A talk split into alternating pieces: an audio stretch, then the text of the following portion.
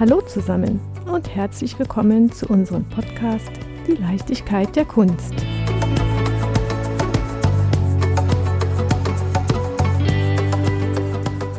Können Sie nicht mal was Schönes machen? Was ist denn eigentlich schön? Und wer definiert, was schön ist? Und darf ich etwas schön finden, was vielleicht für andere irritierend ist? Hm, welche Bedeutung wird dem Wort schön also zugesprochen? Und ganz spannend an dieser Stelle, welche Rolle spielt schön in der Kunst? Ich finde es schön, wenn sich Künstler mit gesellschaftsrelevanten Themen beschäftigen und dabei Augen öffnen. An der Stelle könnte ich schön durch wichtig ersetzen. Ich sage auch gerne, das ist so schön und meine damit, das tut gut. Mir gegenüber sitzt eine Frau, die ich wirklich schön finde.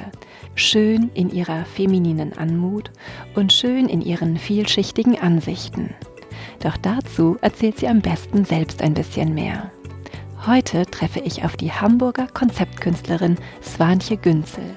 Ihre Kunst beschäftigt sich mit der Beziehung zwischen Mensch und Natur.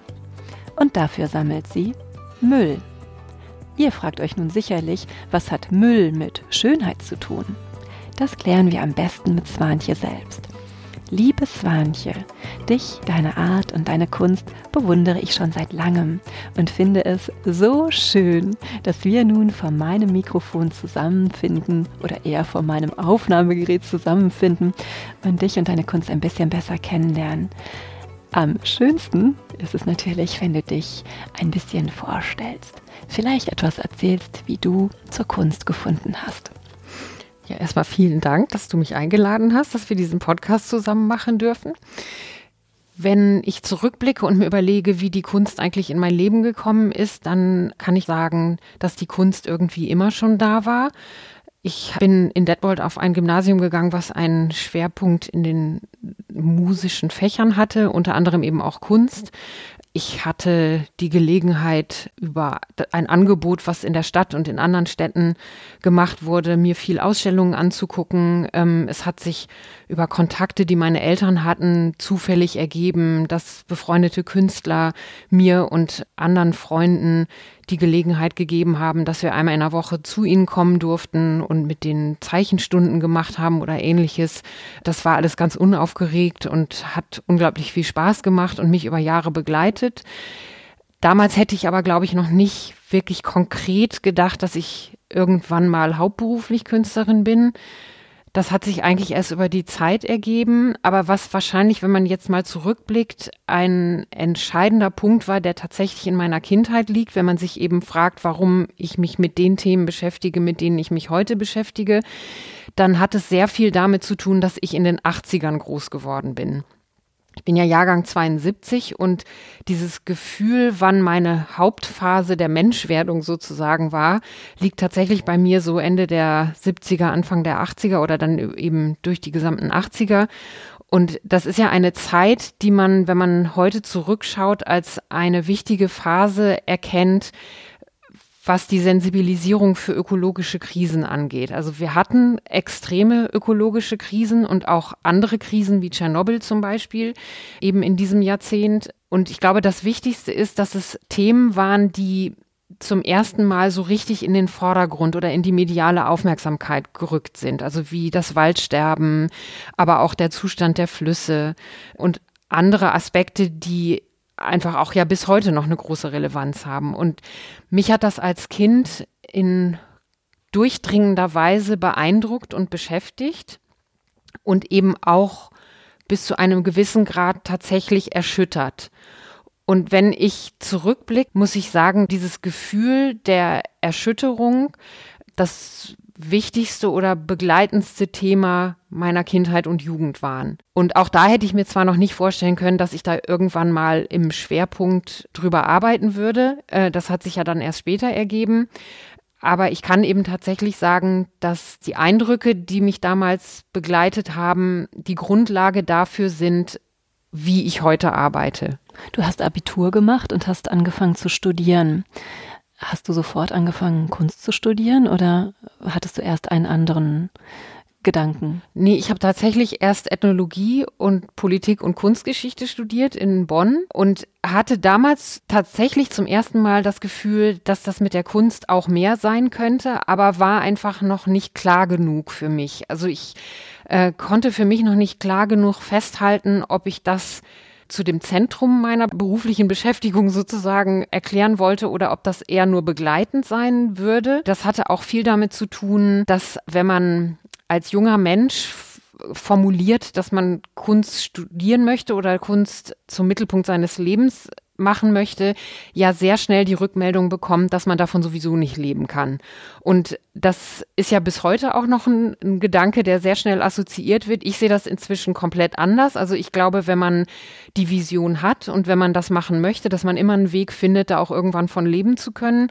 Und sage auch ganz deutlich, dass ein Teil des Dilemmas ist, dass wenn man sich praktisch in einer Welt bewegt, die Kunst nicht genug schätzt, dann ist es auch kein Wunder, dass Künstler nicht angemessen bezahlt werden und dass das praktisch wie eine Katze ist, die sich in den Schwanz beißt. Das heißt, ich war damals noch sehr beeindruckt von diesen Aussagen und hätte mir das noch nicht so richtig vorstellen können, habe dann aber während des Studiums gemerkt, und das nicht, weil mich meine Studienfächer nicht interessiert hätten. Also das ist ganz im Gegenteil. Ich habe mein Studium wirklich extrem gerne gemacht und bisher auch beendet und zehre da auch heute noch von und wende viele der Dinge, die ich damals gelernt habe, auch auf meine künstlerische Praxis heute an. Aber ich war damals einfach noch nicht überzeugt genug, dass ich das kann oder ich habe es mir einfach noch nicht zugetraut, dass ich das wirklich schaffen könnte, mich als Künstlerin eben zu etablieren. Und habe dann aber irgendwann gemerkt, dass ich im Studium meine Ausrichtung innerhalb dieser drei Fächer so klar immer auf ein künstlerisches Thema ausgerichtet habe selbst bei den Politologen und auch in der Ethnologie. Ich habe meine Abschlussarbeit, meine Magisterarbeit über ein künstlerisches Thema geschrieben, über einen äh, indigenen Fotografen, der äh, sich eben auf ganz besondere Weise mit der indigenen Kultur beschäftigt hat.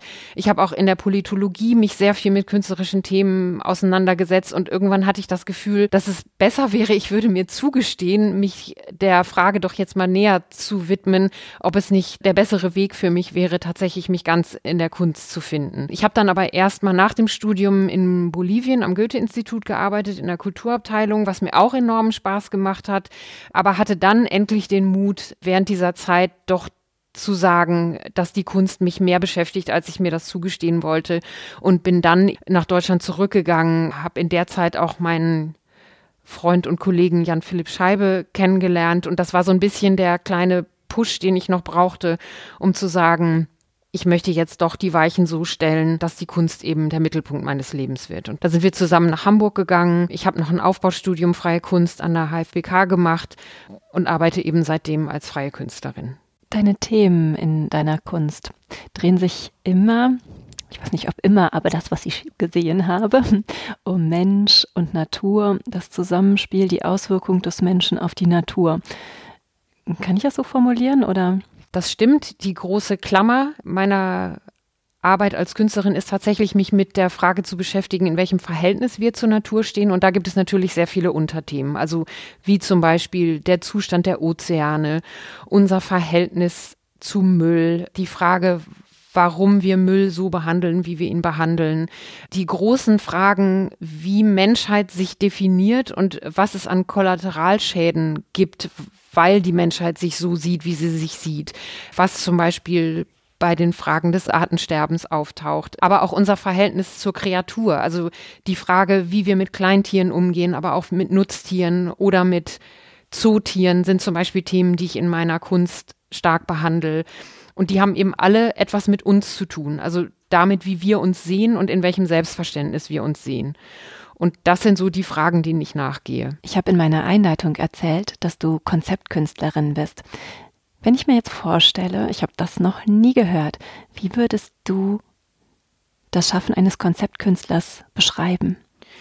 Also bei Konzeptkunst ist das Wichtige, dass die Idee im Vordergrund steht. Und dabei geht es weniger um die Umsetzung oder die Frage, mit welchem Medium man arbeitet. Also ich bin jetzt zum Beispiel nicht eine klassische Malerin, die vor der Staffelei steht und malt und eben das Medium Malerei bedient, sondern Bei mir geht der Weg so, dass ich zuerst das Thema finde und die Idee, worüber ich arbeiten möchte, und dann überlege ich mir, wie ich sie umsetzen kann.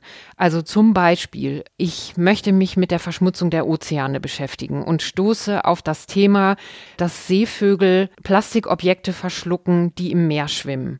Und dann fange ich an, den Kontakt zu Wissenschaftlern zu suchen, in der Hoffnung, dass die mir helfen können, an solche Objekte zu kommen. Dann finde ich Wissenschaftler, wie jetzt in meinem Fall im pazifischen Raum, die auf Hawaii arbeiten und die spreche ich an und frage an, ob es möglich ist, dass Plastikspielzeuge zum Beispiel, die sie in den Mägen verendeter Seevögel, in diesem Fall Albatrosse, finden, ob sie mir diese Objekte zur Verfügung stellen können. Und dann komme ich an diese Objekte, die werden mir geschickt und die benutze ich dann um eine Arbeit damit zu realisieren. Das heißt, für mich ist die Idee, dass ich visualisieren möchte, welcher Müll in den Meeren schwimmt und dann auch noch die nächste Stufe gehe und sage, es ist nicht nur Müll, der in Meeren schwimmt, sondern er wird sogar von Seevögeln gefressen, die eben diese Objekte verwechseln mit organischem Futter. Die möchte ich in den Vordergrund rücken. Und damit spielt diese Idee praktisch die wichtige Rolle die Frage, wie ich es aber technisch umsetze oder welche Materialien ich benutze oder ob ich jemanden darum bitte, eine Dienstleistung für mich zu übernehmen, was ich in anderen Arbeiten auch tue, die ist zweitrangig. Und die Idee steht im Vordergrund. Ich habe ganz spontan drei Arbeiten im Kopf, die ich mir sofort ins Wohnzimmer hängen würde. Ich erzähle dir welche. In Titeln bin ich immer etwas unsicher. Das ist wie wenn man nach einem Musiktitel sucht, den man stundenlang singen könnte, aber er ist eben nicht parat. So, Titel 1 ist, ich glaube, es sind sechs oder sieben Porzellanteller mit Goldrand. Die Teller, das sind klassische Wandteller, die man eben ja an die Wand hängt, wie der Name ja sagte. Auf den Tellern sieht man, ich würde sagen, goldene Spuren. Und jede Spur ist anders. Wenn man etwas näher davor geht, dann erkennt man, dass eine Spur Eisbär heißt oder Löwe und ich finde diese Teller so schön. Ich glaube, das ist auch dein Geheimnis, dass du es schaffst, eine ästhetische Anmut zu schaffen und im nächsten Moment öffnen sich die Augen und man versteht, was dahinter ist. Was hat es mit diesen weißen Tellern auf sich? Diese Serie heißt Zochose und Zoorose beschreibt eine Verhaltensstörung von Tieren in Gefangenschaft, beziehungsweise hier Tieren im Zoo, die sie durch die Situation der Gefangenschaft entwickeln. Und ich habe mich vor allen Dingen mit sogenannten Laufstereotypien befasst. Und zwar sind das Verhaltensstörungen, die vor allen Dingen große Tiere in Gefangenschaft entwickeln, die eben nicht damit zurechtkommen, dass ihnen der Raum, den sie eigentlich brauchen, um als Tier existieren zu dürfen, eingeschränkt wird.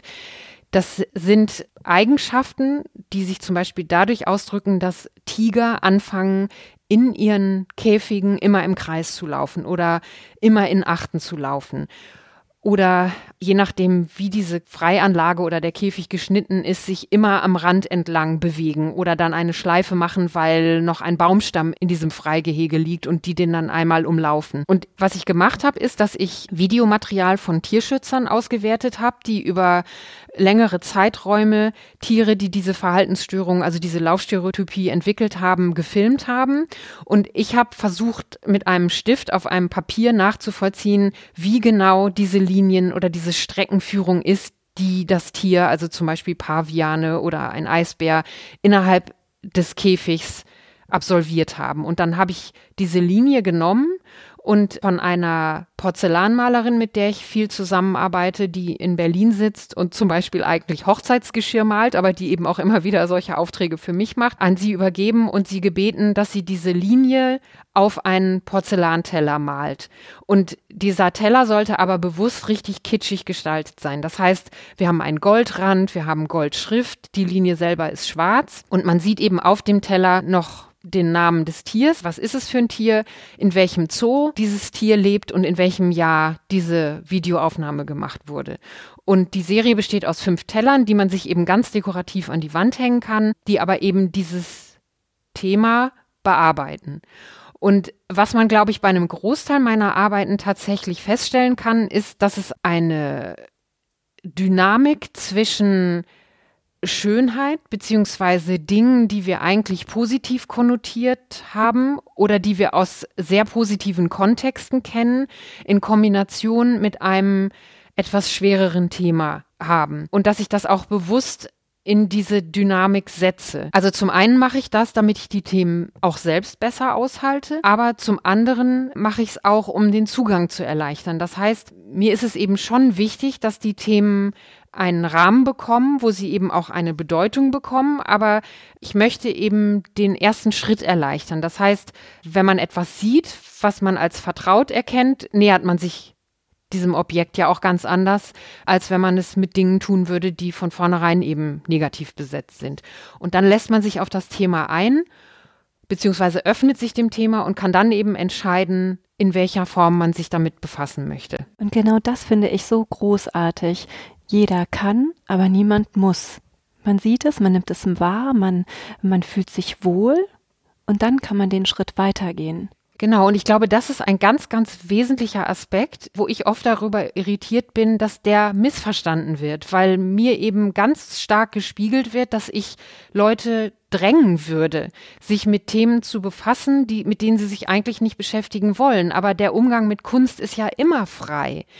Und das gilt ja nicht nur für meine Kunst, sondern auch für andere Künstler und Kunstwerke die Auseinandersetzung mit Kunst ist immer freiwillig. Man kann sich auf ein Kunstwerk einlassen, man kann nach kurzer Zeit sagen, das ist nicht meins, ich finde hier keinen Zugang, ich möchte auch keinen Zugang finden oder es wird einfach nichts bei mir angetickt oder es öffnet sich keine Tür und dann gehe ich eben weiter. Es kann aber auch sein, dass diese minimale Auseinandersetzung mit einem Kunstwerk in ein, zwei Jahren dazu führt, dass man sich an dieses Werk erinnert und plötzlich merkt, man findet vielleicht durch Erlebnisse, die man in diesen ein, zwei Jahren hatte, doch noch einen Zugang oder man erinnert sich, warum auch immer, wieder an dieses Werk und merkt, vielleicht hat es sich ja doch in meinem Kopf anders festgesetzt, als ich das damals gedacht habe. Aber das ist ja ganz offen und das ist ja ganz frei und das ist ja auch das Tolle von Kunst, dass es Dinge ansprechen kann, aber eben auch nicht muss. Und um auf die Frage nach dem, was hänge ich mir in mein Wohnzimmer, was ist schön, zurückzukommen, es gibt noch zwei weitere Werke, die mich gefesselt haben. Vielleicht ist es ganz hilfreich zu wissen, liebe Zuhörer und Zuhörerinnen, ungefähr, hm, ich würde sagen, vor einem Dreivierteljahr, Ende des Jahres 2020, war ich in einer Ausstellung von Swantje Günzel und dort durfte ich viele Werke live erleben, kurz vor dem Lockdown. Ein Bild das ist eine Art Stickerei, so wie man es von der Großmutter kennt. Es ist ein, ich bin jetzt da nicht so versiert, aber vielleicht ein, eine Jute-Grundlage und darauf sieht man ähm, rote Stickereien. Und wenn man es genauer betrachtet und nachfragt, erfährt man, dass das Spuren von Wildschweinen sind. Die Arbeit, auf die du dich gerade beziehst, ist eine Stickarbeit aus einer Serie, die ich schon vor zehn Jahren, glaube ich, gemacht habe. Ich habe mich damals mit Bewegungsmustern von Tieren bzw. Dingen beschäftigt, die sich in der Dynamik ergeben, die da entsteht, wo das Tier dem Menschen weichen muss, aufgrund der Aktivität oder des Selbstverständnisses des Menschen. Und das, was du da gesehen hast, ist ein Wegenetz, das die Wildschweine in Berlin begehen. Und das ist eine ganz lustige Geschichte. Ich habe damals eine Dokumentation im Fernsehen gesehen, wo der damalige Jagdbeauftragte der Stadt Berlin ein Kamerateam durch die Stadt geführt hat und während er das Kamerateam durch die Stadt geführt hat und dem Team vermittelt hat, wo sich die Wildschweine in der Stadt bewegen. Denn in Berlin ist es ja tatsächlich so, dass es innerhalb des Stadtgebietes acht bis zehntausend freilebende Wildschweine gibt, die eben immer mehr von außen in die Stadt vorrücken. Und während er dieses Team begleitet hat, und glaube, die Situation war, dass sie vor einem Zaun standen, wo ein großes Loch drin war, was die Schweine sich da reingebissen hatten, ist ihm klar geworden, dass die Wege, die die Wildschweine gehen, tatsächlich ein zusammenhängendes nennen wir es Straßennetz oder Wegenetz sind, was sich über die ganze Stadt zieht.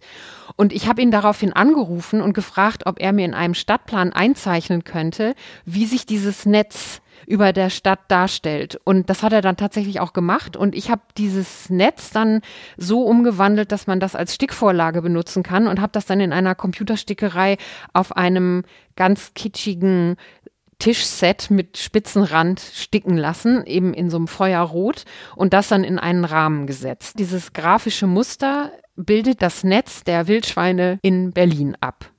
Und jetzt oute ich mich als super kitschig, die dritte Arbeit.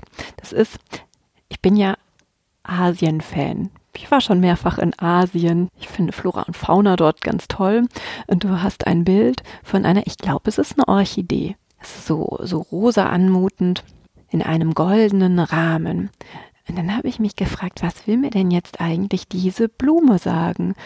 Es ist im ersten Moment gar nicht Swanche-typisch. Doch wenn man genau hinblickt, glaube ich, verbirgt sich auch da eine augenöffnende Geschichte dahinter. Du hast vollkommen recht. Es handelt sich um eine pinke, kitschige Plastikblume. Auf dem Bild sieht man allerdings nicht, dass es sich um eine Plastikblume handelt. Und die Geschichte geht wie folgt. 2019 hat es eine ganz schwere Containerhavarie in der Nordsee gegeben. In einem Sturm sind 342 Container von einem Frachtschiff gefallen. Dieses Frachtschiff hieß MSC Zoe und ich glaube, es ist eins der größten Frachtschiffe der Welt. Und in diesem Sturm sind diese Unmengen an Container in die Nordsee gefallen.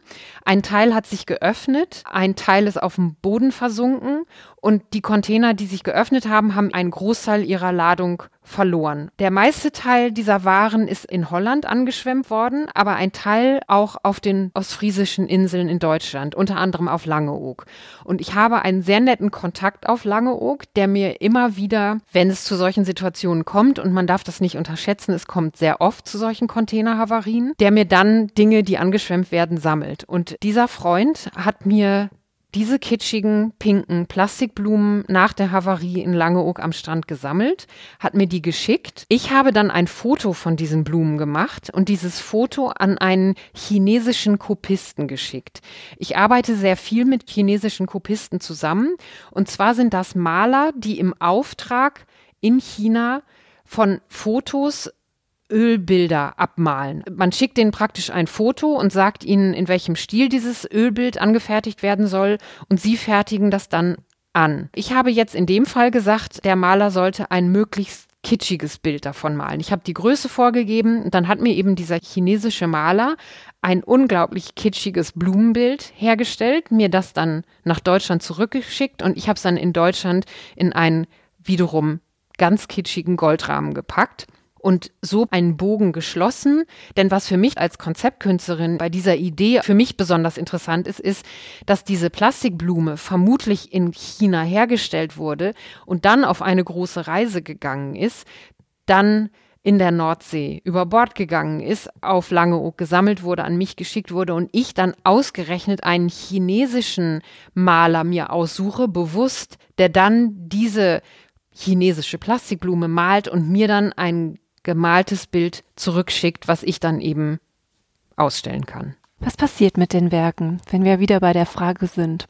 Können Sie nicht was Schönes machen? Hängt man das an die Wand? Ich habe mich geoutet. Ich würde sagen, ja, ich hänge mir das an die Wand. Ich finde es großartig. Ich finde es schön, dass man im ersten Moment denkt, wow, das sieht toll aus. Und im zweiten Moment denkt, was steckt dahinter? Wie ist, wie ist die Resonanz deiner Sammler? Ist das, dass sie sagen, ja, das Bild, das möchte ich jetzt sofort haben? Oder ist es, rein für Ausstellungen konzipiert? Also im Schwerpunkt ist es tatsächlich schon so, dass ich äh, die Arbeiten mehr in Ausstellungen zeige. Aber ich habe natürlich auch viele Sammler, die sich bewusst bestimmte Arbeiten aussuchen. Wie das jetzt weitergeht, wird man sehen. Ich verkaufe schon viel, aber ich glaube, im Vergleich zu anderen Künstlern ist es bei mir natürlich immer noch etwas mit einer größeren Schwere. Im Sinne von, dass meine Arbeiten etwas schwerer wahrgenommen werden als jetzt Arbeiten, die nur als dekorativ wahrgenommen werden. Das heißt, das merke ich natürlich im Sammlerverhalten schon sehr stark. Interessant ist aber natürlich, dass auch meine Ausstellungsaktivität jetzt seit den letzten zwei, drei Jahren, wo das Thema eben mehr im öffentlichen Diskurs angekommen ist und sich der Kunstbetrieb diesen Themen eben auch mehr öffnet, einfach nochmal andere Bedeutung bekommen hat und ich dementsprechend auch viel mehr ausstelle, die Themen viel mehr im Mainstream angekommen sind. Ich mich auch eben seit zwei, drei Jahren nicht mehr mit den anstrengenden Fragen beschäftigen muss, ob ich jetzt Umweltaktivistin bin oder bei Greenpeace besser aufgehoben werde oder ob man mich eben als Künstlerin ernst nehmen kann. Der Teil ist zum Glück jetzt abgeschlossen, auch weil ich eben in großen Häusern ausstelle, wo einfach dadurch schon mal ein Selbstverständnis da ist, dass wenn man sagt, es ist ein großes anerkanntes Museum, dann muss ich mich eben nicht mehr mit dieser Grundsatzfrage auseinandersetzen, sondern dann ist eben klar, das, was ich mache, ist Kunst und man muss nicht erst die Frage stellen, ob ich überhaupt eine Künstlerin bin. Und das macht es natürlich inzwischen schon viel leichter. Wie sich das jetzt in der nächsten Zeit entwickelt, wird man sehen. Ich habe auch noch ein Bild im Kopf, was ich ganz toll finde und wo ich unbedingt mit dir drüber reden möchte. Und zwar ist das ein Foto, ich glaube, Titel der Weltkunst. Ich bin mir gerade nicht ganz sicher. Wie gesagt, Titel und Zahlen ist immer nicht so mein Steckenpferd. Wir sehen dich in einem wunderschönen Kleid, sitzend in einem Museum. Ich könnte mir vorstellen, es ist die Hamburger Kunsthalle. Wir sehen deinen dein Rücken. Du blickst auf ein Bild Caspar David Friedrichs. Das Eismeer.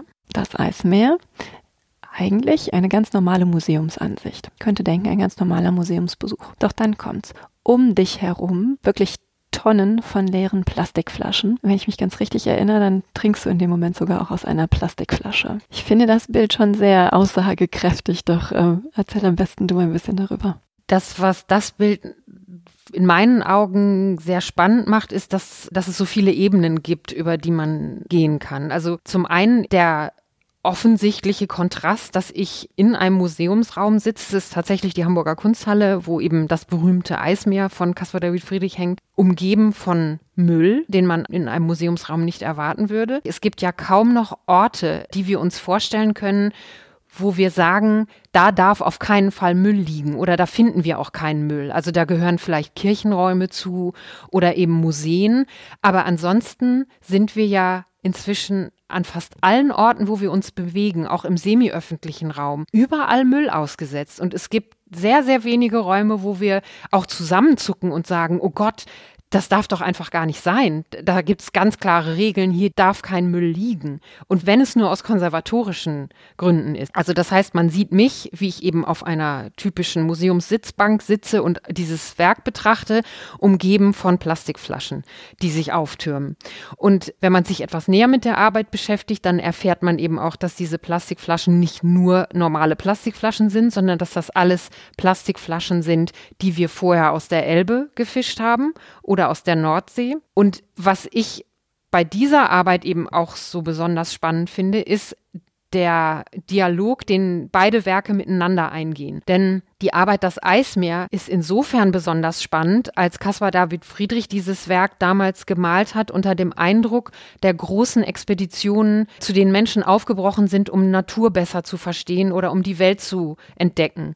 Und damals im 19. Jahrhundert sind viele dieser Expeditionen gescheitert. Man sieht ja auch auf dem Bild aufgetürmte Eisschollen, ein zerborstenes Schiff, was anscheinend eine Expedition zeigt, die eben nicht glücklich ausgegangen ist. Und Caspar David Friedrich hat dieses Bild eben damals unter dem Eindruck gemalt, wie viele dieser Expeditionen gescheitert sind, mit dem Gefühl, der Mensch im Vergleich zur Natur klein ist, dass die Natur gewaltig ist, dass sie über solche Kräfte verfügt und der Mensch im Kampf mit der Natur eben diesen Kräften ausgesetzt ist.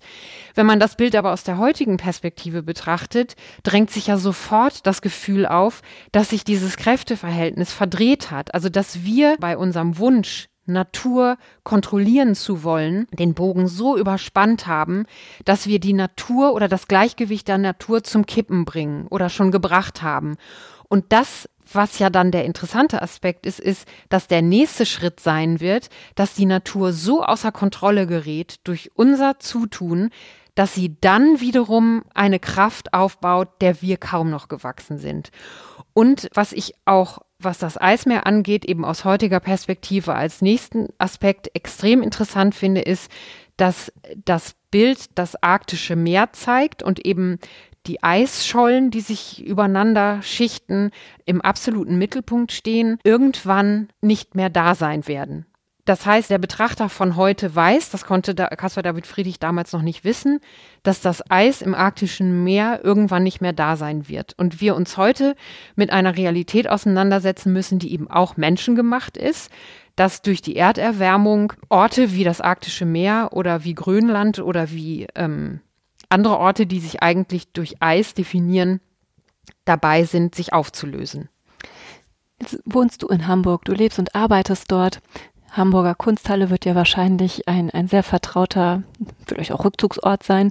Und du siehst dieses Werk dort über Jahre hängen. Hast du schon ganz lange davon geträumt, mit diesem Werk mal zu arbeiten? Es gibt tatsächlich an verschiedenen Museen Orte, äh, wo ich immer wieder hingegangen bin oder Arbeiten, die ich immer wieder betrachtet habe und die irgendwann so in mich eingesickert sind und mich eben begleiten. Auch wenn ich sie dann phasenweise wieder vergesse. Aber wenn ich dann soweit bin, dass ich weiß, jetzt ist es soweit, dann kehre ich eben an diesen Ort zurück und kann dann den Kreis praktisch schließen. Und diese Reihe, die nennt sich ja Seestücke. Also das Bild, worüber wir gerade sprachen, ist das Seestück Nummer zwei ist eben eine Serie, die ich bewusst in Museen realisiere. Ich habe die erste Arbeit im Nordfriesland Museum Nissenhaus in Husum gemacht. Ich habe vor einer Nordseelandschaft gesessen und mich mit Müll umgeben, den man üblicherweise im öffentlichen Raum findet. Das war praktisch der Start der Serie. Nummer zwei war ja die Inszenierung in der Hamburger Kunsthalle. Eigentlich wäre ich jetzt dabei, schon die nächsten Orte zu definieren. Das ist aber jetzt durch Corona nicht möglich gewesen. Aber ich möchte irgendwann die Reihe mit sieben Bildern beenden, wobei eben jede Inszenierung anders sein wird. Also der, der Rahmen, der immer gleich ist, ist, dass es sich um Museumsorte handelt und dass die Landschaft, die man sieht, eine wie auch immer definierte Seelandschaft ist. Das heißt, dass der Titel Seestück eben beibehalten wird. Es kann aber eben das arktische Meer sein oder wie in der ersten Arbeit die Nordsee. Ich werde immer ein anderes Kleid tragen und ich werde mich immer mit anderem Müll umgeben und diesen Müll anders inszenieren. Und warum sieben? Das ist so eine Zahl, die irgendwie für mich schlüssig ist. Ist die Zusammenarbeit mit den Museen einfach? Also jetzt mal ganz salopp gefragt, wenn ich mir vorstelle und ich gehe dann zu einem Museumsdirektor, wahrscheinlich nicht so in, im, im, ersten Schritt und sage, Mensch, ich möchte gerne ein Bild machen und da spielt viel Müll vor ausgerechnet eurem Heiligtum eine Rolle. Ich könnte mir vorstellen, dass das im ersten Schritt vielleicht erstmal kritisch beäugt wird. Wie war die Zusammenarbeit? Wie ist es dazu gekommen? Die Zusammenarbeit mit beiden Museen, mit denen ich bisher gearbeitet habe, war überraschend einfach. Klar muss man bestimmte technische Schritte eingehen und auch Dinge berücksichtigen, also wie zum Beispiel konservatorische Aspekte, die ja eine große Rolle spielen. Also ich kann jetzt nicht mit Müll da anrücken, den ich gerade erst aus der Elbe geholt habe und der irgendwie noch voll Algen oder voll voll Morast ist, sondern ich bemühe mich ja schon, dass der Müll, den ich benutze, auch sauber ist und Müll symbolisch darstellt. Aber in beiden Häusern war es so, dass die Offenheit und die Begeisterung für das Projekt enorm waren. Und ich hatte ja jetzt in der Hamburger Kunsthalle dann zuerst mit dem Kurator 19. Jahrhundert zu tun, der wirklich rührend war, mit dem ich einfach ganz toll zusammengearbeitet habe und die auch ganz begeistert von dem Projekt waren. Im Nordfriesland Museum war es ähnlich. Also da hatte ich zuerst mit der Leitung der Sammlung zu tun, die also wirklich genauso rührend war und die so viel möglich gemacht haben. Man muss dann natürlich einfach sich ganz klar den Hausordnungen unterstellen und eben auch gucken, dass man das an Tagen macht, wo man keine Besucher stört. Und so habe ich es in der Hamburger Kunsthalle zum Beispiel an einem Montag gemacht, als sowieso geschlossen war für den Besucherverkehr. Und das sind natürlich Regeln, da beuge ich mich sehr, sehr gerne. Und das ist ja für mich jetzt auch überhaupt kein Problem. schönes Heimspiel auch irgendwie dann. Ne? Ja, genau. Also ich habe mich jetzt sehr gefreut, dass die beiden Situationen oder Orte, die wir jetzt genutzt haben, eben in Norddeutschland waren. Aber ich bin da bisher noch ganz offen. Ich habe auch noch nicht festgelegt, an welchen Orten es noch stattfindet. Ich stehe jetzt in ganz losen Verhandlungen mit dem Deutschen Schifffahrtsmuseum in Bremerhaven, aber da muss man eben gucken, ob das alles machbar und umsetzbar ist. Neulich ist mir ein Flyer in die Hände geflattert. Das stimmt jetzt nicht so ganz, es ist digital gewesen. da steht drauf Müllablass. Also ich kenne einen Aderlass. Was ist denn ein Müllablass? Müllablass ist der Titel einer neuen Arbeit, die ich gerade konzipiert habe für meine nächste Einzelausstellung in der Galerie, die mich in Hamburg vertritt, die Galerie Thomas Holthoff. Ich habe für diese Ausstellung die Idee gehabt, eine Art Ablassbrief zu entwickeln, den man erwerben kann, um sich seines schlechten Gewissens zu entledigen. Und zwar habe ich durch jahrelange Beobachtung von Menschen im öffentlichen Raum und nicht nur die, also nicht nur die Beobachtung der Menschen, wie sie sich im öffentlichen Raum verhalten, sondern auch vor allen Dingen dessen, was sie im öffentlichen Raum hinterlassen, eben gesehen, dass die Art, wie wir im öffentlichen Raum mit Müll umgehen, ganz schizophren ist. Auf der einen Seite möchten wir uns in Räumen bewegen, die sauber sind und die aufgeräumt sind. Auf der anderen Seite wollen wir aber auch keine Verantwortung für unseren Müll übernehmen. Das heißt, oft ist schon der Weg zum nächsten Mülleimer, der nur drei Meter weit weg steht, zu weit. wenn man mal durch Straßen läuft, sei es in einer Kleinstadt, sei es im Dorf, sei es in einer großen Stadt, sei es auf dem Land, das nimmt sich ja alles nichts, findet man überall typische Müllsituationen. Also die Reste vom Picknick, die Reste vom Grillen. Man findet Coffee-to-go-Becher, die abgestellt sind auf Stromkästen. Wenn da einmal ein Coffee-to-go-Becher steht, landet da auch die nächste Flasche, dann landet auch die nächste Tüte. Man stellt die Sachen auf Sitzbänke, man wirft sie ans Elbufer, einem fällt die Zigarettenkippe aus der Hand, selbst wenn man darauf angesprochen wird und sagt, mache ich ja sonst nie. Es sind so automatisierte Abläufe, die alle in alles Einzelhandlungen sind, aber die in der großen Summe ein kollektives Verhalten abbilden, was wir als Menschen in unserer Umgebung praktizieren, was dann dazu führt, dass wir uns in diesen Räumen einfach zwischen Müll bewegen, den wir eigentlich da alle nicht haben wollen. Und ich hatte das Gefühl, also auch äh, vor dem Hintergrund dessen, dass ich mich ja, wie gesagt, sehr viel damit beschäftige, wo dieser Müll am Schluss endet. Und er endet eben nicht immer nur in den Mülltonnen oder bei der Stadtreinigung oder da, wo er eigentlich hin soll, sondern er endet eben sehr oft in Gewässern. Also er wird in Flüsse geschmissen, wird an Stränden eingetragen oder endet äh, über den Fluss dann im Meer. Das heißt, wir bedienen da Kreisläufe, die wir eigentlich gar nicht überblicken und die wir eigentlich auch so gar nicht haben wollen, denn wir als derjenige, der zum Beispiel an der Elbe seinen Müll aus Versehen vergisst, möchte ja vielleicht auch zu Ostern einen Urlaub auf einer ostfriesischen Insel machen oder irgendwo an der Nordsee, wo man einen sauberen Strand erwartet, weil das unsere Vorstellung von Urlaub oder Strandbesuch ist. Es kann aber sein, dass genau dieser Müll eben irgendwann im Meer landet und dann wieder neben meinem Badehandtuch landet. Das wollen wir ja eigentlich nicht. Und um diese Diskrepanz aufzuzeigen, beziehungsweise aufzuzeigen, in welcher Weise wir verantwortlich sind für so viele Dinge, also nicht nur abstrakt bei dem, was im Meer landet, sondern auch ganz konkret bei dem, was auf der Straße, in der ich lebe, an dem Strandabschnitt an der Elbe, an dem ich auch meine Wochenenden verbringe, wie sehr das mit der Verantwortung, die wir letztendlich leider ganz oft nicht übernehmen wollen, eben zusammenhängt. Ich nenne das immer Müllmündigkeit. Wir sind einfach nicht müllmündig. Wir haben ein so verdrehtes Verhältnis davon, ab welchem Moment wir für diesen Müll Verantwortung übernehmen sollten, die wir aber eben einfach nicht übernehmen wollen. Und deswegen habe ich diese Arbeit gemacht. Und diese Idee ist, dass ich 250 Ablasshandelbriefe praktisch produziert habe, die von meiner Grafikerin unglaublich kitschig tatsächlich auch angelegt wurden mit Pink und Gold und Prägedruck und alles äh, unglaublich schön.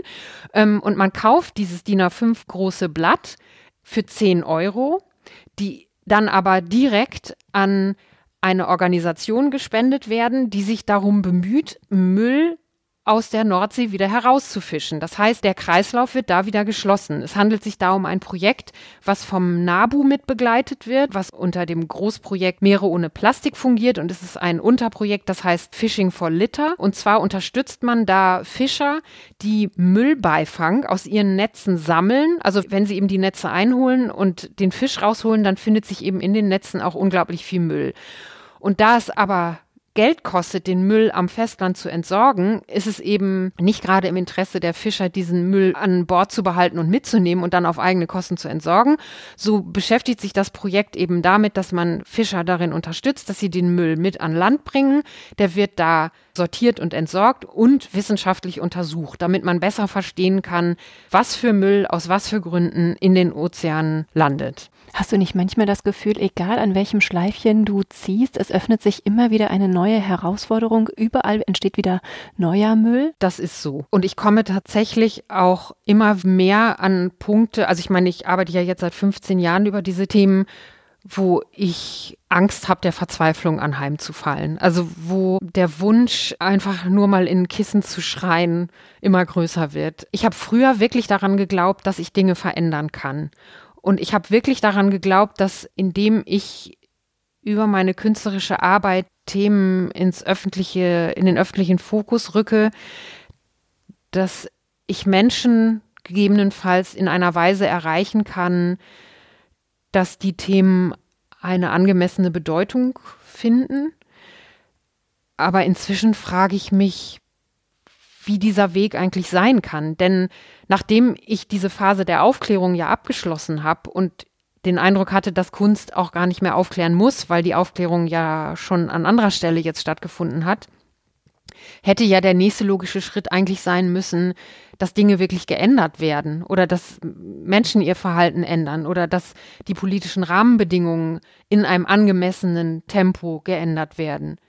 Aber zu sehen, wie langsam das läuft und zu sehen, wie schwergängig auch die Politik ist und wie sehr sich der Einzelne oder die Einzelne auch verwehrt dagegen, auch dagegen wehrt, sich den Themen zu öffnen oder sich damit zu beschäftigen, habe ich immer mehr Bedenken oder frage ich mich immer mehr, ob wir überhaupt noch in angemessener Zeit auf die ökologischen Krisen reagieren können, weil die innere Verweigerung eben so groß ist. Und ich merke eben bei mir, dass ich immer, wenn ich solche Momente habe, wo ich mich so hilflos und ohnmächtig fühle oder wo ich den Eindruck habe, in so einem Tief anzukommen innerhalb meines künstlerischen Schaffens, merke ich immer, dass das eigentlich der Anlauf dazu ist, in die nächste Phase meiner Arbeit einzusteigen. Also am Anfang war es, den Themen überhaupt eine Aufmerksamkeit zu verschaffen. Dann habe ich gemerkt, ich muss immer näher an den Einzelnen oder die Einzelne ranrücken, damit verstanden wird, dass das Thema eben keins ist, was wir von uns abstrahieren können, wenn wir jetzt zum Beispiel über Müll sprechen, sondern dass eben transparent werden muss, dass auch wir in Deutschland uns dem Thema nicht entziehen können und unsere Verantwortung auch global gesehen, was das Müllthema angeht. Beispiel Müllexporte, das verdrängen ja auch viele. Also dass Deutschland eben über Jahre Müll einfach in andere Länder exportiert hat, damit die sich darum kümmern, dass wir uns selber darum kümmern. Und dann habe ich gemerkt, dass die Aufklärung hat jetzt stattgefunden, jetzt muss die nächste Phase kommen. Dann habe ich gemerkt, dass die Ablehnung, sich mit den Themen zu beschäftigen, so groß ist, dass ich genau da reinpieksen muss und verstehen muss, warum wir uns diesen Themen nicht öffnen wollen und warum wir denken, dass nachdem wir aufgeklärt sind, unser Handeln dementsprechend trotzdem nicht ändern wollen. Und jetzt, jetzt ist es eine ganz andere Phase. Also ich glaube, jetzt sind wir an einem Punkt, wo wir ganz allgemein verstehen müssen, warum wir uns über so viele Jahrzehnte haben erlauben können, nicht angemessen auf Krisen zu reagieren und woran das liegt. Und damit meine ich den Einzelnen und die Einzelne, aber auch auf der nächsten Ebene die großen Akteure und die Akteure, die eben an den großen Hebeln sitzen. Also sowohl diejenigen, die die politischen Rahmenbedingungen definieren, aber auch diejenigen, die in erster Linie im großen Maßstab die Probleme überhaupt produziert haben. Und das ist eben leider meistens die Wirtschaft. Und was mich eben gerade in den letzten Wochen immer mehr umtreibt, ist zu verstehen, wie es dazu kommen konnte, dass wir im gesellschaftlichen Diskurs einen Raum geschaffen haben, wo man praktisch einen kollektiven Konsens gefunden hat, dass man den Menschen, die aussprechen, mit welchen ökologischen Krisen wir es zu tun haben und die den Fokus auf diese Krisen gelenkt haben, mit einer Abwertung entgegengetreten sind, die eigentlich ihresgleichen sucht. Also ganz klar nach dem Prinzip Shoot the Messenger. Also wer die Dinge ausspricht, ist schon mal negativ besetzt und zieht praktisch die Ablehnung auf sich. Man muss sich dann ja fragen, warum ist das so? Also was für Interessen gibt es, warum man diese Personen so diskreditiert hat und so ausgrenzt, also belächelt, beschimpft, nicht ernst nimmt, einfach auch aus so einem Selbstverständnis schiebt. Also man muss sich dann ja angucken, wer ein Interesse daran hat. Und das waren ja zum Teil tatsächlich wirklich taktische Strategien der Wirtschaft, die ähm, bewusst dafür gesorgt haben, dass Menschen, die solche Dinge äußern oder Institutionen, die solche Dinge äußern und kritisch sind und ökologische Krisen eben ganz klar besprechen und gelöst haben wollen, dass die eben diskreditiert werden oder dass man die nicht genug hört. Aber letztendlich hat es ja auch ganz viel damit zu tun, dass das ja auch denen, die jetzt nicht unbedingt an den Hebeln sitzen oder die sich nicht unbedingt sofort angesprochen fühlen, sich dazu verhalten zu müssen, also der Einzelne oder die Einzelne, eine Möglichkeit gegeben hat, sich so lange wie es geht wegzudrehen. Also ähm, man konnte sich ja auch aus Bequemlichkeit wegdrehen. Also wenn man auf so einen Konsens gekommen ist, dass es ja in Ordnung ist, nicht zuhören zu müssen oder diese Leute belächeln zu dürfen oder sich mit den Themen nicht beschäftigen zu müssen, erlaubt das ja auch, einfach sein Leben einfach so weiterzuleben und in einer bestimmten Bequemlichkeit und in bestimmten Vorteilen eben oder bestimmte Vorteile nach wie vor haben zu können. Also wenn ich einfach Menschen belächelt, die darüber sprechen, dass man, um das Klima zu retten oder um die Klimakrise zu stoppen oder überhaupt noch sich noch eine Perspektive zu finden, dass wir das abwenden können, vorschlagen, dass man weniger fliegt und man dann ja eigentlich konsequenterweise, wenn man sich wirklich mit diesen Themen beschäftigen würde, dazu kommen müsste, dass man sein eigenes Reiseverhalten überdenkt, muss man ja nicht mehr, wenn man denjenigen, der es ausspricht, einfach nicht ernst nimmt. Und so war das ja sehr lange einfach eine Art, sich so oder so diesen Themen zu entziehen. Nur hat das eben jetzt so lange gedauert und wir haben das so lange praktiziert, dass wir auf allen Ebenen, also sowohl was das Artensterben angeht, aber auch was die Vermüllung unserer Umwelt angeht, aber auch was die Klimakrise angeht, you name it. Also ich meine, es gibt noch zig andere Themen, die das mit betrifft. Wir sind an einem Punkt, wo, wo wir uns nicht mehr abwenden können und wo wir eigentlich alle Kräfte, die wir haben, bündeln müssten, um diese Krisen bewältigen zu können. Und ich glaube, was da auch noch mit eine ganz große Rolle spielt, was dieses Dilemma auch beschreibt oder diesen, ich nenne es mal diesen Hohlraum, den wir uns geschaffen haben, um uns abwenden zu können, da spielt ja ganz klar auch noch mit rein, dass eben die Akteure, die eigentlich die Möglichkeit hätten, Krisen wie Krisen zu behandeln, dass auch die sich ja so langsam bewegt haben und dieses zögerliche Verhalten dann dem Einzelnen ja auch zeigt, dass er sich gar nicht dementsprechend verhalten muss. Also wenn die Politik nicht anerkennt, dass wir überhaupt eine Krise haben, warum soll ich mich denn dann an, anders verhalten? Und leider ist es so, dass die Parteien, die jetzt eben gerade in den letzten Jahren am Ruder waren, dass die sich ja nur sehr schleppend und sehr widerwillig mit den großen ökologischen Krisen beschäftigen wollen. Und wenn man dann als Einzelner oder Einzelne gespiegelt bekommt, dass selbst die Akteure sich so langsam bewegen und diese Themen es nicht auf eine Agenda schafften, die sofortiges Handeln oder einen absolut drastischen Paradigmenwechsel mit sich bringen müssten, wenn selbst das nicht gespiegelt wird und wir dann nicht alle an einem Strang ziehen, wo soll man denn dann anfangen? Und wenn man dann eben auch noch, gerade was so Konsumentscheidungen angeht, den Fokus so stark auf Einzelne ausrichtet und auf das Individuum ausrichtet, statt eine kollektive Verantwortung in den Vordergrund zu stellen und eben eine Verantwortung derer proportional gesehen, die eben den größten Schaden verursachen oder die die größten Möglichkeiten haben, die Rahmenbedingungen so zu ändern, dass man die Probleme in den Griff bekommen kann. Wenn man das nicht sieht, wo soll man denn dann anfangen? Wirst du müde? Manchmal ja. Wie gehst du dann vor? Dann tauche ich erstmal ab oder unter und erlaube mir, mich über einen bestimmten Zeitraum mit anderen Sachen zu beschäftigen und mich erstmal zurückzuziehen und mich neu zu sammeln. Und dann fange ich wieder von vorne an. Und wenn dir dann die Frage gestellt wird, können Sie nicht mal was Schönes machen? Ich habe vor zwei oder drei Jahren während einer Ausstellung, 2018 war es, während der Eröffnung entschieden, dass ich bestimmte Fragen nicht mehr beantworte.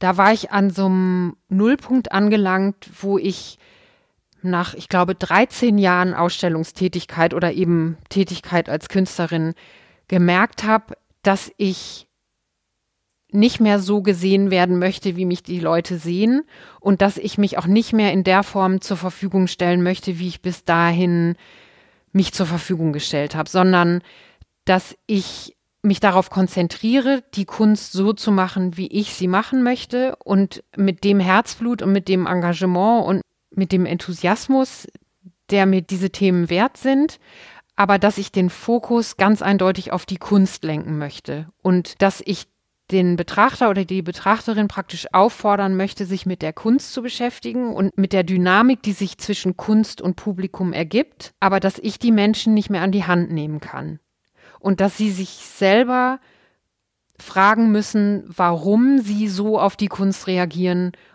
und nicht anders. Aber dass ich ihnen diese Frage nicht beantworten kann. Auch nicht mit Glitzereinhörnern.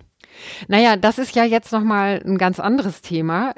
Die letzten Jahre haben ja eben gezeigt, dass es Menschen sehr wichtig ist, mir zu spiegeln, was sie von meiner Kunst halten und mir auch fast schon vorzuschreiben, wie ich diese Kunst verändern soll, damit sie leichter verdaulich ist. Und einer der Sätze, der eben immer wieder gesagt wurde, ist dieser inzwischen berühmte Satz, können Sie nicht mal was Schönes machen? Und auch da habe ich dann eben lange überlegt, wie kann ich damit umgehen? Und äh, für mich ist eben der stimmigste Weg, mich künstlerisch damit zu beschäftigen und künstlerisch darauf zu reagieren. Das heißt, ich habe eine eigene Serie entwickelt, die ich dann auch, können Sie nicht mal was Schönes machen, genannt habe, wo ich mich eben genau mit dieser Reaktion des Publikums beschäftigt habe. Was ich gemacht habe, ist, dass ich Fotos von vermeintlich verstörenden Themen wie Waldsterben, Waldbrände, aber auch viele Aspekte rund um den Braunkohletagebau in Garzweiler und ähnlichem genommen habe und daraus Feinartprints produziert habe, die jeweils einen sehr großen weißen Rand hatten. Und dann habe ich typische, klassische, vermeintlich schöne Aufkleber besorgt, hunderte davon, also von fliegenden Einhörnern oder Katzen mit Glitzerflügeln oder Welpen, die in Turnschuhen sitzen oder Möpsen, die ein Herzchenhalsband haben oder Elfen, Herzchen, wie auch immer. Also alles, was man vordergründig und auf eine ganz simple Art als schön bezeichnen würde. Ähm, und diese, die, dieses Medium des kitschigen Aufklebers, der, ich meine, der begleitet uns ja letztendlich seit wir klein sind. Also ich glaube, es gibt kein kleines Kind, was nicht solche Aufkleber früher geschenkt bekommen hat oder auch als Erwachsener vielleicht noch benutzt, um in einer Situation, die schön ist, eingesetzt zu werden. Und diese Aufkleber habe ich in die Bilder geklebt. Also teilweise in die Fotos selber, aber auch in einer korrespondierenden Art mit dem weißen Rahmen und habe so praktisch Kommentierungen über die Aufkleber mit dem Inhalt des Bildes geschaffen die teilweise auch gebrochen werden, aber sich teilweise auch gegenseitig bedingen und habe die dann rahmen lassen. Und der nächste Schritt war, und da kommen wir wieder zu dem chinesischen Kopisten, dass ich eine Ansicht des großen Lochs des Braunkohletagebaus in Garzweiler besetzt habe mit Einhörnern, Glitzereinhörnern oder äh, fliegenden Einhörnern, die wie so ein Regenbogen sich über das Tagebauloch bewegen dann gibt es noch ein ganz kitschiges Schloss, was auf einer Wolke klebt und Regenbögen. Und, und diese Vorlage habe ich auch an einen chinesischen Kopisten geschickt, der mir das als großes, kitschiges Ölgemälde gemalt hat und was ich jetzt auch gerade für diese Ausstellung auch in einem beeindruckend kitschigen Goldrahmen habe fassen lassen und was jetzt eben auch Teil dieser Ausstellung sein wird. Ich bin sehr gespannt. Liebes Swantje, ich bin total fasziniert, mit was für einem globalen Netzwerk du zusammenarbeitest, wie du wirklich relevante Themen behandelst, wie du sie künstlerisch umsetzt. Ich frage mich immer noch, was ist zuerst da? Die Aufregung, die Idee, mit einem Thema umgehen zu wollen oder ob du sagst, ich möchte gerne die Kunst in dieses Thema packen. Ich finde es wahnsinnig spannend, mich mit dir zu unterhalten und dir stundenlang zuzuhören. Ich bedanke mich von ganzem, ganzem Herzen, dass du mir all diese Einsichten geschenkt hast, wie du vorgehst und was dich prägt. Und ich finde, wir haben heute etwas sehr Schönes gemacht. und möchte mich damit bei dir bedanken. Claudia, ganz vielen Dank dafür, dass du dieses Interesse an meinen Themen hast und ich bedanke mich für dieses schöne Gespräch mit dir.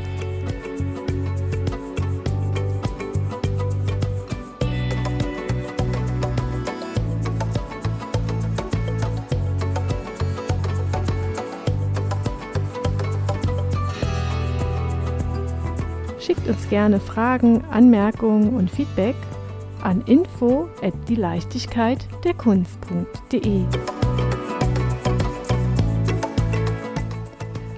Ihr findet uns auf allen gängigen Podcast-Plattformen und wenn ihr mögt, bewertet uns dort auch.